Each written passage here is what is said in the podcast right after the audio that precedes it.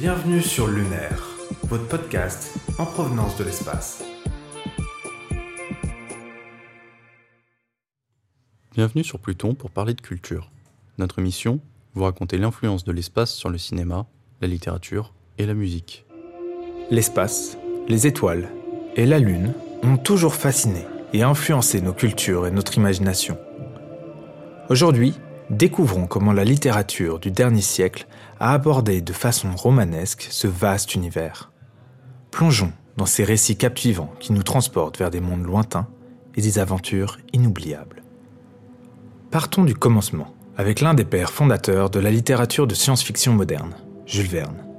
Connu pour ses œuvres d'anticipation explorant les surfaces du globe, Jules Verne s'est également inspiré de notre astre lunaire pour l'une de ses œuvres majeures, De la Terre à la Lune, où un groupe d'artilleurs vétérans en manque d'activité s'envoie en direction de la Lune à l'aide d'un boulet de canon géant. Roman dont s'est directement inspiré Georges Méliès pour son célèbre film Voyage dans la Lune, premier film de science-fiction de l'histoire. Mais ce n'est pas le seul à s'en être inspiré. On pourrait mentionner H.G. Wells, un autre pionnier de la SF qui, 40 ans après Jules Verne, signe le roman Les premiers hommes dans la Lune un roman racontant l'histoire de deux hommes courageux créant un astronef à partir d'un métal révolutionnaire permettant de créer de l'apesanteur. Toutefois, H.G. Wells n'est pas connu seulement pour ce roman, mais surtout pour La guerre des mondes, l'un des premiers romans de science-fiction traitant d'une invasion extraterrestre. Même aujourd'hui, il soulève des questions intéressantes.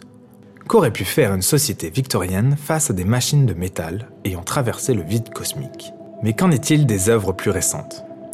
Eh bien l'espace n'est souvent plus qu'une mise en contexte pour traiter des sujets de société et des ambitions de l'homme. On pourrait parler d'Isaac Asimov, père de la science-fiction moderne et de la robotique, qui, avec sa série de romans Fondation, nous emmène dans un avenir lointain où l'humanité s'est étendue à travers la galaxie. Dans son œuvre, Asimov explore les défis de la gouvernance à l'échelle interstellaire et les conséquences des actions humaines à long terme. Cette saga épique montre comment même dans un univers en constante expansion, les motifs et les dilemmes humains restent universels. Quant à lui, le chef-d'œuvre Dune de Frank Herbert, récemment adapté au cinéma, nous transporte sur une planète désertique où se jouent des luttes de pouvoir complexes et des intrigues politiques dans un contexte interstellaire. À travers l'histoire de Paul Atreides et de sa quête pour contrôler le destin de l'humanité, Herbert explore des thèmes profonds tels que la religion, l'écologie et la nature de la civilisation. Dune illustre comment les enjeux de l'espace dépassent souvent les frontières de la science-fiction pure, pour toucher à des questions existentielles et philosophiques. Ces œuvres du XXe siècle ont permis de repousser les limites de l'imagination et d'explorer les mystères de l'univers, tout en offrant des réflexions riches sur la nature humaine et notre place dans le cosmos.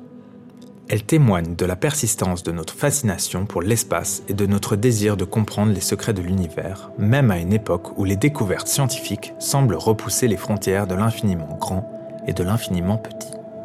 De ces découvertes, dont la littérature de science-fiction actuelle se nourrit, se crée un imaginaire propice pour se poser des questions du quotidien à des échelles extravagantes. Que se passerait-il si l'on devait mener une entreprise de fret à travers toute la galaxie?